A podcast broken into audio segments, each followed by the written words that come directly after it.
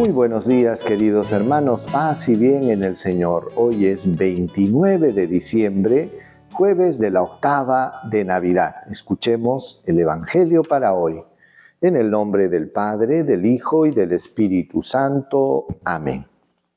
Del Evangelio según San Lucas, capítulo 2, versículos del 22 al 35.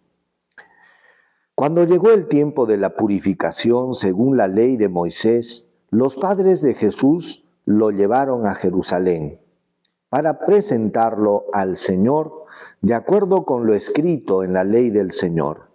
Todo primogénito varón será consagrado al Señor y para ofrecer en sacrificio, sacrificio como dice la ley del Señor, un par de tórtolas o dos pichones.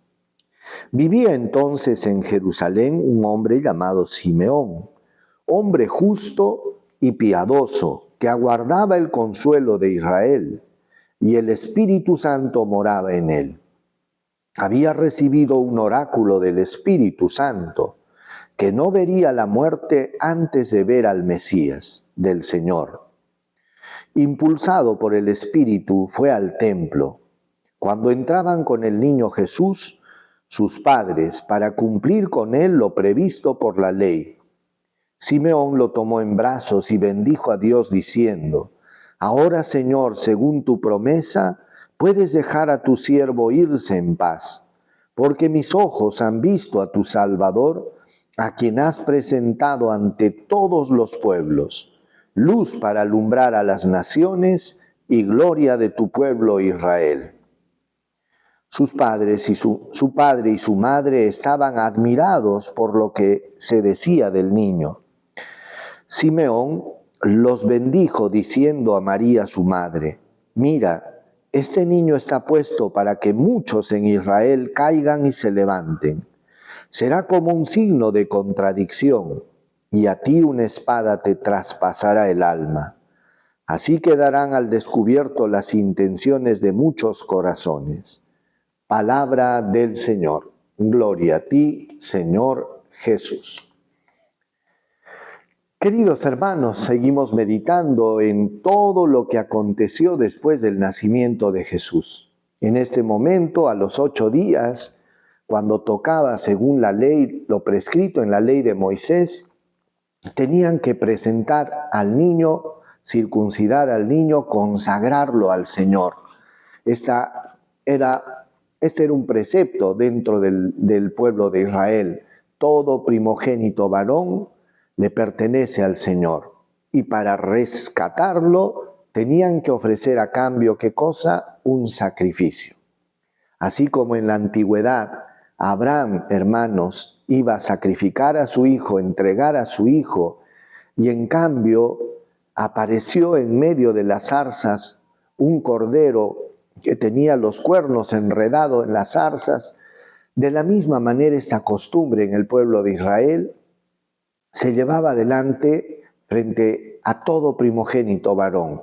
Le pertenecía al Señor, era consagrado a Él. Bueno, llegó el momento de dar este paso, los papás de Jesús suben a Jerusalén, consagran al niño, pero cuando están entrando en el templo aparece el anciano Simeón se dice que era un hombre lleno del Espíritu Santo, un hombre de Dios que aguardaba la, liberación del pueblo de Israel. Era de estos de este pequeño resto que Dios se había reservado, gente buena, humilde, piadosa, que anhelaba la llegada del Mesías.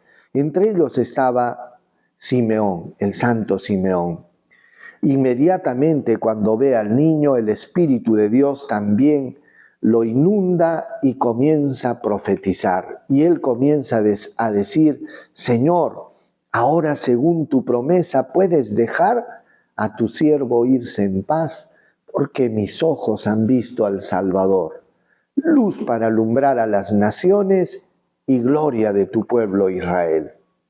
Este encuentro tan bonito que llenaba de admiración a sus papás y a los presentes, también fue matizado por un momento de una profecía bastante dura. Simeón se dirige a María y le dice, este niño va a ser como una bandera de, discutida, va a ser motivo de que muchos en Israel caigan y se levanten. Y ahí se clarificará las intenciones del corazón. Y es que lógicamente, hermanos, la llegada de Cristo produjo esto. Por un lado, mucha gente que lo seguía y por otro lado, extrañamente, mucha gente que lo odiaba, que quería desaparecerlo.